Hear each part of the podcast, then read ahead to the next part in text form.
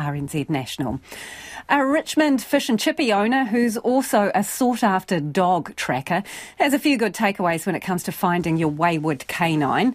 Uh, Don Schwass does work for Nelson Land Search and Rescue, but separate to that, he's built a reputation as the guy who can find missing pets in some pretty dire circumstances. Most recently, he was on the trail of two golden retrievers, AWOL, from Hanmer Springs. He found them almost two weeks after they disappeared, and Don joins us now. How do you do it? Um, I suppose just experience, just you know, practice and practice. Practice makes perfect. Um, yeah. I suppose people want to be found. Do dogs necessarily want to be found? Oh, well, that's a really good question. Um, I think that deep down they do, but they're, they're definitely not as, as, probably as precious as us in the sense that they don't experience what lost is. Um, they're out there following their nose, I guess, living And- the dream.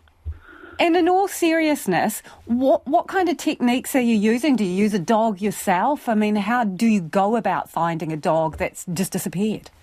Um, uh, yes, I, I use a, a, a dog myself. I've got an 18 month old um, lab cross called Piper. Um, it's all about tools in the toolbox. We use a, a thermal drone, that's a new addition. Um, also, um, my tracking skills.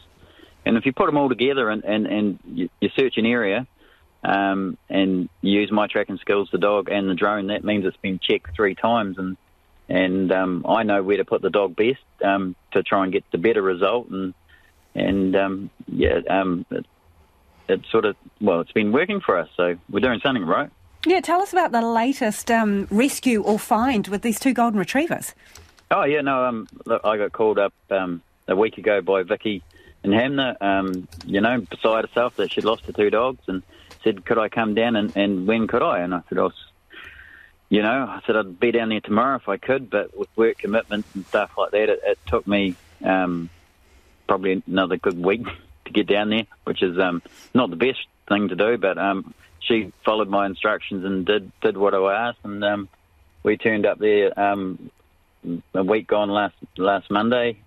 Um, oh, sorry, Tuesday, and um, yes, searched for. Well, I planned to search for two days, and within 24 hours, we'd um, found the two missing dogs. Really, And with how help far, of had, the locals as well. Yeah. how far had they wombled off, Don? Oh, and as as as the crow flies in a straight line, it, it's probably only two kilometres. But you know, um, where they've been over that entire time, um, huge area. It leads into the Molesworth from the back of the Ham, from back of Hamina, and um, look, they could go anywhere they. Want really, the average dog trots along about four kilometres an hour. So, um, you know, they had a long time. Hey, I, I know you don't get paid for this, so what's in it for you? Do you get great joy out of this, or, or, or, or how do you feel when you reunite a person with their dog? Oh, look, the, the, that what you've just said is the exact thing. What I get out, um, whether it's a person or, or a dog, the when you see that family reunite, the the emotion, the the tears, um, a dog to um, a dog owner is, is is family. It's it's like a child.